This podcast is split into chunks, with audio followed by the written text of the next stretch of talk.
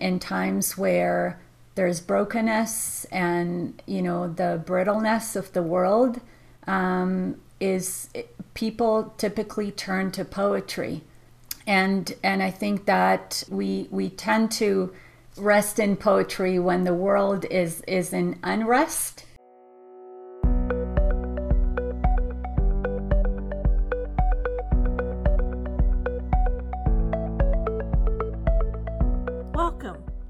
Were You Thinking? The podcast that goes beyond the pages of the books we love. I'm your host, Dana Goldstein, and I invite you to join me as we ask authors to share the story behind their stories.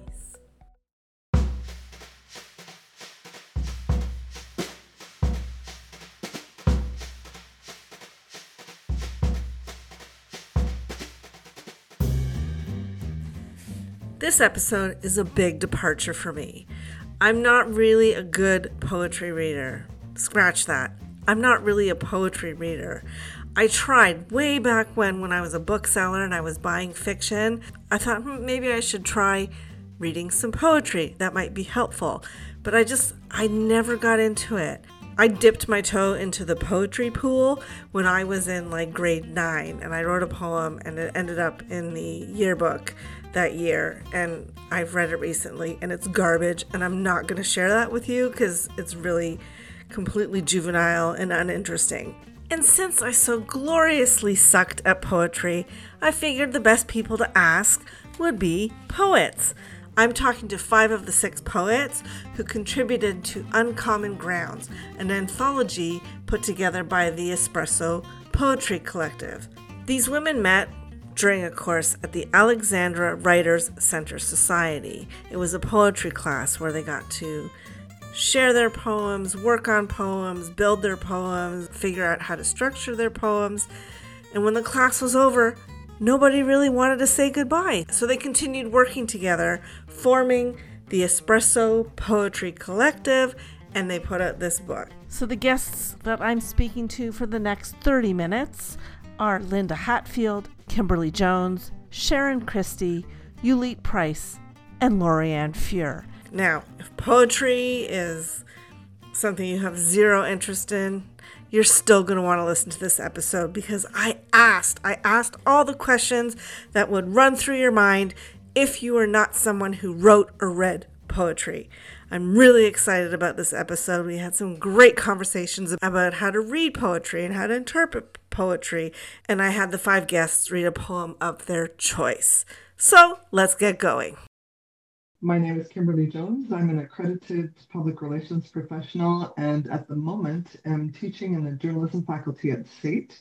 I have my own marketing business, which I've had now for some time, and love to write advertising copy, which is very much like poetry. Linda. I'm a former teacher um, and a lover of poetry since I was in my teens when I started writing, I guess. I retired about six years ago, and since then have tried to make writing more of a focus. I'm um, enjoying the poetry that I'm working on lately and courses I've been taking. I'm also working on writing a novel. I am Lorianne Fuhr. I uh, am an instructor of poetry at the Alexandra Writer Center Society. And uh, I work various other jobs, but of course, uh, anything to do with poetry and music are my favorite things to do. I am Sharon. I've been writing poetry since I was young, but haven't really done anything with it. So this is kind of a new venture with, for me. I'm um, work as a therapist for Alberta Health Services and currently work with young kids and teens. Yulite. Hi, I'm a mother of two daughters who have also recently flown the nest. Uh, I work as a psychotherapist in private practice. I've been writing poems since childhood, um, and this is too my first endeavor to bring it to the printed page. I typically write along the threads of the therapeutic, the humanistic, and the socio-political, as well as just the ordinary life. So, who wants to tell me how Uncommon Grounds came to be? Uh, I think that's Lori's job. Well, we met in a class at Alexandra Writer Center Society or AWCS. Um, and it was called Espresso as a riff on um, another class I was teaching, the Poetry Cafe. And so uh, it was like the coffee was even stronger, and the poems are going to be even even stronger as well. And then the, the pandemic hit right uh, when we were finishing up the class, and uh, we decided to keep workshopping over Zoom. And uh, we made a a twice a month schedule. And after that, we started to think about putting together a chapbook. And uh, thought maybe we could do a book. And that's just what we did. I'll be perfectly candid. Poetry is not my preferred product to read. Are, are people born to read poetry, do you think? Or is it a learned skill, like, you know, like like Greek yogurt's an acquired taste? I would say it's um it's probably a bit of um, an acquired taste, probably intimidating at first for a lot of people because they they're probably only familiar or mostly familiar with poetry from centuries past and um, modern poetry can be so um, different i think that a lot of people well, I know I, I at least have one sister that said, I, I just don't understand it. It's not my my thing and I need help with that. And I, I, I believe that's probably fairly common among the experience of, of the people that, you know, we're trying to reach. But I also think the subject matter is so accessible that I think there's things that people can connect to. If you find a poem that speaks about something you've experienced, you're going to be able to connect whether you understand what a figure of speech is or not. is there a right way to read poetry? No, no not at all. I think poetry is just is meant to be enjoyed and loved the way whatever way you want and and and I agree. I think people are afraid of it, which I think is kind of sad sometimes because, you know, if you think of for- forms that are related to poetry, like music and lyrics, everybody loves those and quotes them and really enjoys them, and yet I think there's a lot of similarity between that and poetry. It's just we we don't have the music added to it. We we put punctuation into our poetry for well, it's there for a reason but seriously, if you're not a if you're not an experienced poetry reader and you want to ignore the punctuation, well, you know, that's okay. It's okay. Doesn't sound like it. well, I mean, we use punctuation for a purpose, right? It it pauses people. It it uh, it kind of gives people a moment to take a breath or to think about what's been said or think about what might be coming. So I agree with Sharon. You, you don't have to read it in a particular way, except you might want to because you might get more of the poem if you actually pay attention to the line breaks and the punctuation and all of those things that we as poets struggle with so much.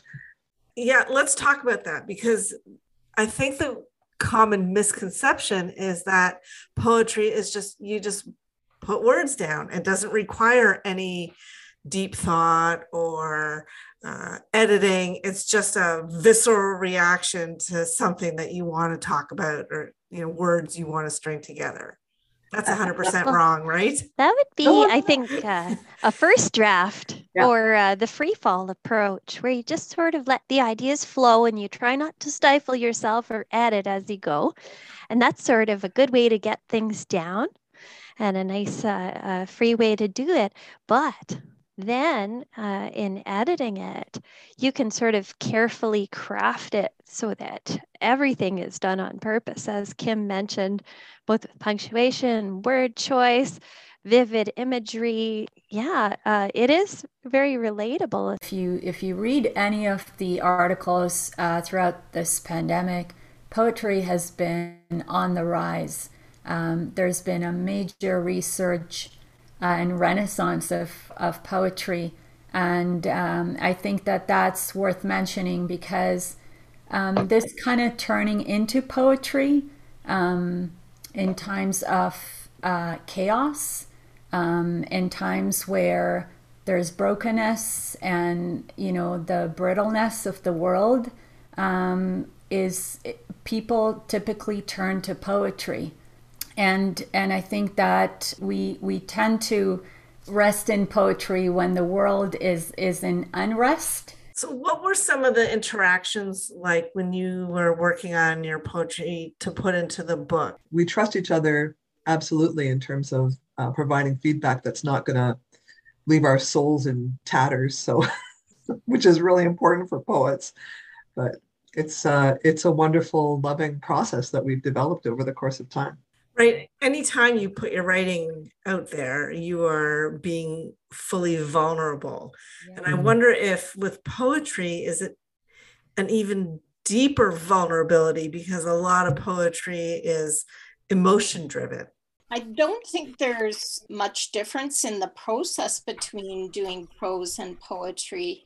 It definitely, more than prose writing for me anyway, it's definitely a way to process things.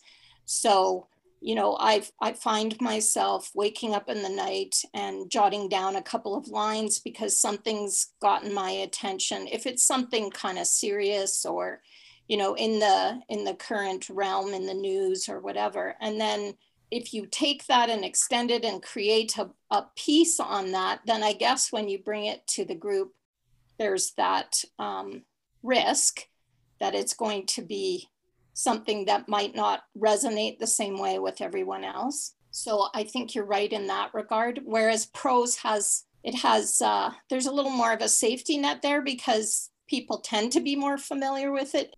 There's lots in a poem that you can comment on, you know, word choices, imagery, assonance of the sounds, plosives, um, which are the way certain vowels and consonants, you know, how they sound when you speak them. There are six plosives in the English language p, b, t, d, k, and g. The plosiveness refers to how you aspirate when you say these particular words. For me, my problem plosive is P. That's why I have a pop filter. It's to soften up the plosiveness of the P's that I pronounce a lot can be learned from hearing a poem read aloud. It, mm. it makes a huge difference to me as an audience when I hear the poet read it aloud. I 100% agree with that, that it changes the experience of the poem when you hear the poet read it. Yes. And you get to see the reaction of the audience too. Right. Which is fascinating, I think. You just don't exactly know how a reader is going to receive your your poem as a writer, no matter how how uh, hard you've tried uh, to make things clear. Um, mm-hmm. it's not always clear to us uh, as writers. This question is for everybody. What is the one poem that sparked the passion and love for poetry and made you want to be a poet? So in high school, I liked this boy, and he was tall and lanky and went through the hallways in his plaid shirt and I found out he liked the doors.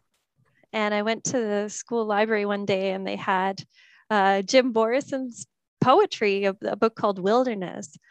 And um, I was like, I'm going to memorize some of these poems to impress this boy. And I went and I, re- I memorized and recited some of the poems and he he had never seen jim morrison's poetry and had no idea what i was talking about um, but boy aside, I got into Jim Morrison, that is.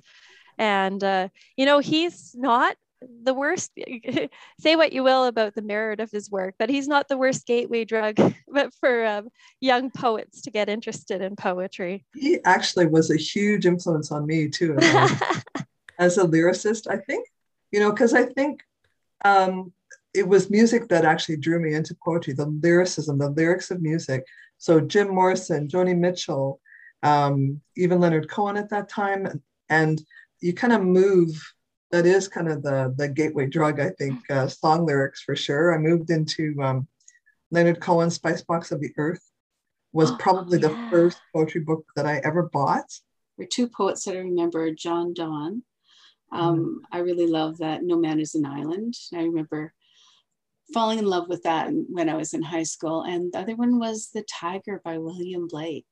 Oh, you know, tiger, tiger, burning bright in the forests of the night. I don't know why I remember that, but I, have always remembered it. It was just really kind of struck me when I was young and it was just felt so beautiful. I never thought I could write like that, to be honest. I was always like, I could I couldn't be a poet because I couldn't write, write like that. Fantastic. And what about you, Linda? I, I developed an early um, love for the rhyme and rhythm of of the lyrics and music. And then I kind of forgot about it after I graduated from high school until I started teaching.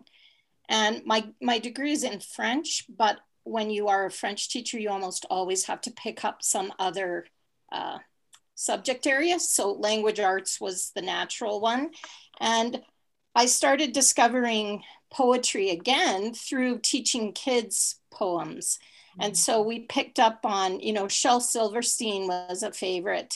Again, the rhyme and the rhythm I, I really enjoyed. And I can honestly say children's literature mm. often is written very much as poetry. And when I used to read to my little kids the Sandra Boynton books, I don't know if anyone else yep. knows those little storybooks, but oh my goodness.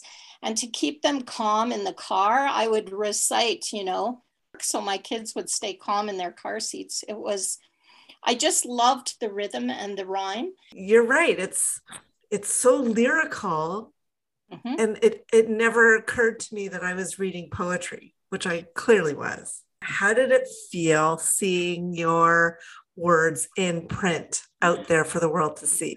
it was so it was such a joyful day that we saw the first proof. When I, I i was the one who went to pick up the proof and honestly i i i almost couldn't breathe when it was in my hands. I just thought it was so amazing to see this this beautiful book that felt so wonderful in my hand. And i just uh yeah it was pretty amazing. It was it was really emotional for me How was it for you, Sharon? I was like so excited, and it was, and partly it was because I was trying to put the poems together and make it feel readable and feel like there was a flow to it. And the book was is exciting to see and exciting to have, but I don't know, it, it didn't quite get the thrill that I got when I first printed it off the computer. I'll be honest.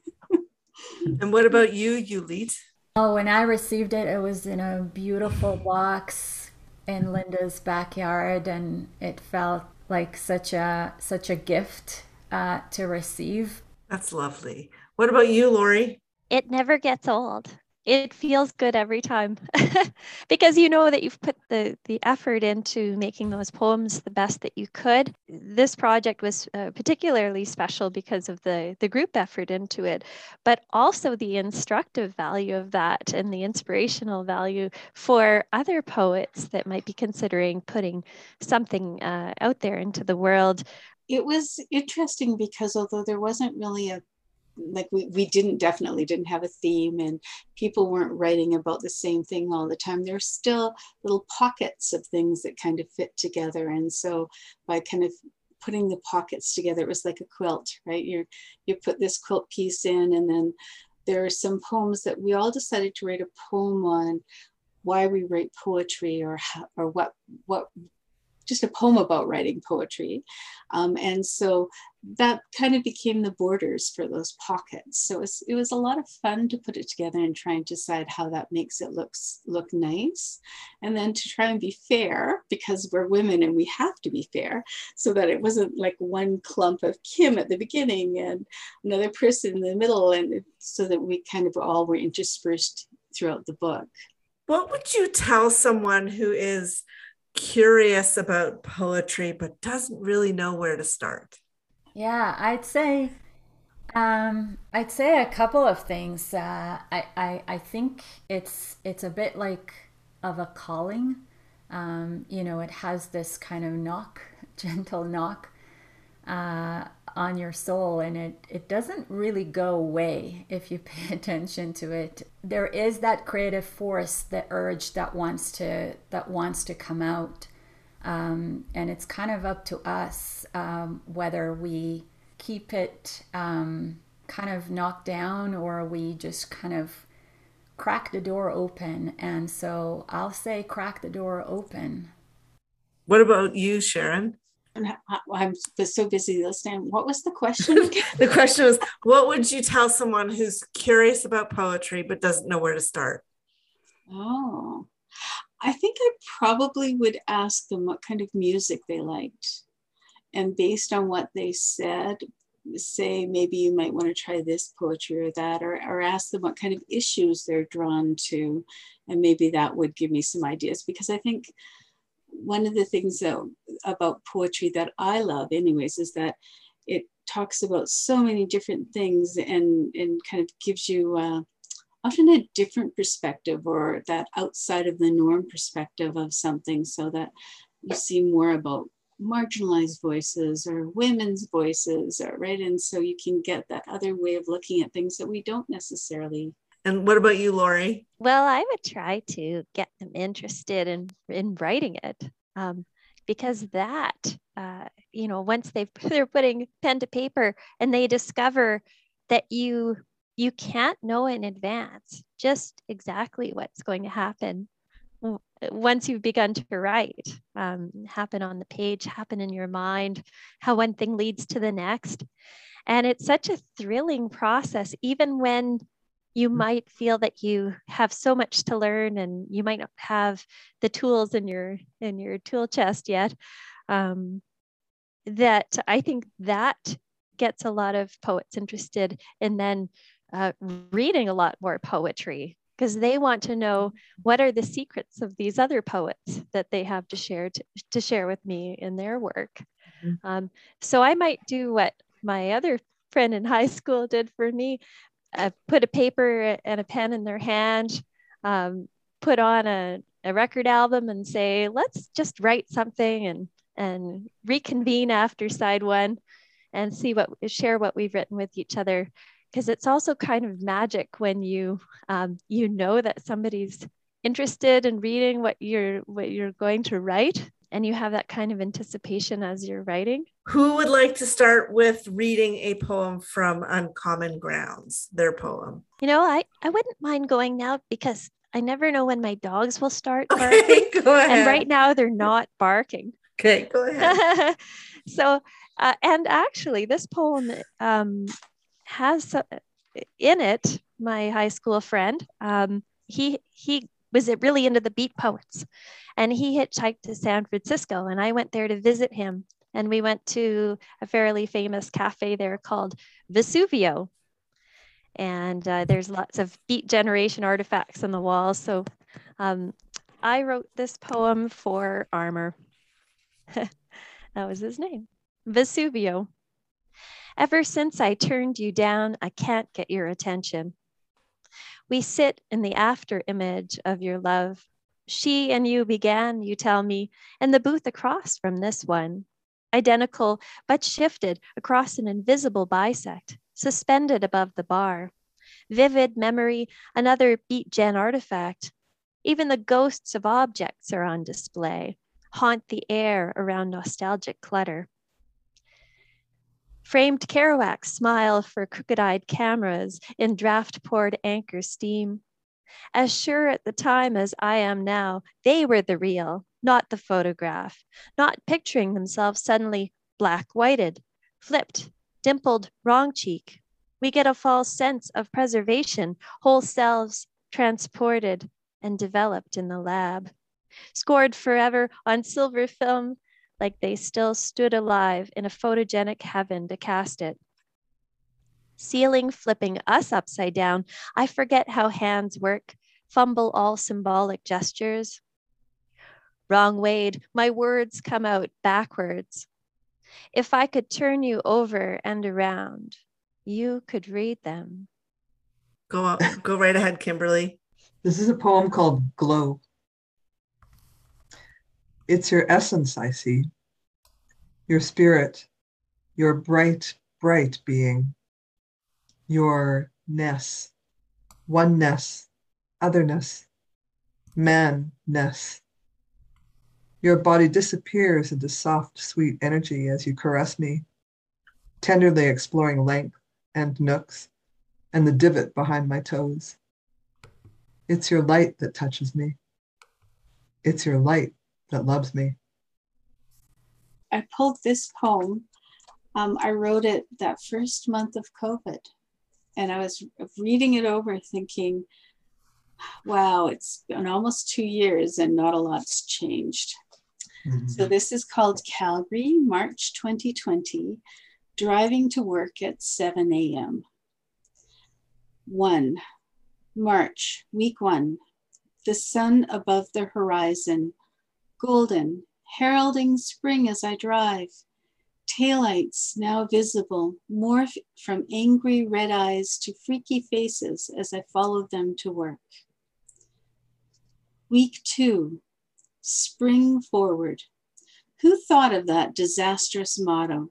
It is dark, the promise of spring falling back into oblivion. Enraged taillights stare back again as I drive up the ebony hill. Week three, pandemic. It is only a week later. The sun, searing a crocus sky, has reappeared, but the world changed. The taillights are disappearing. I have few counterparts these mornings. Four, month end. I have an open road. Everyone's stuck safe at home. They glare at me through buttoned up windows as I drive past. I want to put a sign in my rear window. I'm going to work. If I could stay home, I would. What will April bring? This one is called Meditation on Becoming Mother. Bare naked body, bearing child. Bear with me a while. My belly is bursting with being, bleeding biographies beneath my breath, buoyant with God.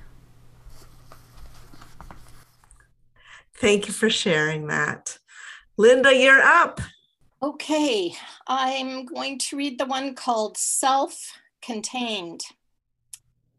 Every woman has something to put herself into from the movie Phenomenon. We are collectors of vases and teacups, bottles and jars, bowls and pockets and corner worn envelopes. In them, we see ourselves, vessels that cradle and carry, protect and nourish, that offer space within for the world without. In them, we place ourselves, our secret longings and broken promises, all our worries and sorrows, prayers and celebrations, generations of memories we cannot keep, yet cannot bear to lose. In them, we lose ourselves, bound by convention, precept, and fear we shrink our desires into trinket sized boxes, contain our ambitions, our egos, our dreams, withholding our truth. We are women, gatherers and keepers, our lives reflected in all we hold on to or choose to let go. Thank you very much for doing that. Wow, this has been very educational and informative. Uh, I feel less afraid and intimidated by poetry now. well, thank you so much for your time. I appreciate this. Um, I wish you the best best success with Uncommon Grounds. Uh, where can people find the book? It's available on our website, which, which is, is um, espresso poetry collective dot CA. Oh, I picked the wrong one. I'm sorry. I'm sorry. Ex- you can edit that nicely, right? Give it to me one more time. Espresso Poetry. Oh no, no, it's stumbled up. oh, you're under pressure. Espresso Poetry Collective.ca. That's Espresso Poetry Collective.ca. Poets are waiting to take your order now. That brings us to the end of another episode of What Were You Thinking? You can also connect with me on Twitter. I am author Dana Goldstein, and on Instagram, same handle, and you can find me on Facebook, also author Dana Goldstein. If I could ask you to rate and review this podcast, it would really help motivate me to do more. I'm just kidding. I'm going to do more anyways because I'm having so much fun with this. But please rate and review wherever you listen to your podcasts. Thanks for giving me your ears again. Hey, I'm pretty glad you stuck around, and you're going to be glad you stuck around too, because instead of a secret, I didn't ask the poets to tell me something not a lot of people know about them. So I thought I would share the poem that I wrote in 1984 when I was in the ninth grade. It's awful. It's called only a dream. I once had a dream of a land of tomorrow, a land with no war, killing, blood, or sorrow, where the flowers can bloom and the sunshine so bright, where the children can play from day until night. The soldiers don't march to the gates of hot hell, and their blood does not pour from a corpsey old shell. I hope that one day I can swim in a pond and hold hands with pure nature in a non breaking bond. But there is one small problem in this land of calm streams. The one thing I hate, it's only a dream. I'm really sorry for that. I feel like maybe I was a little disturbed.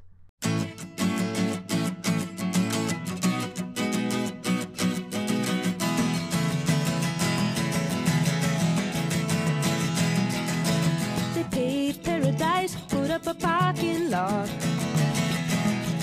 with a pink hotel, a boutique, and a swinging hot spot. Don't it always seem to go that you don't know what you've got till it's gone?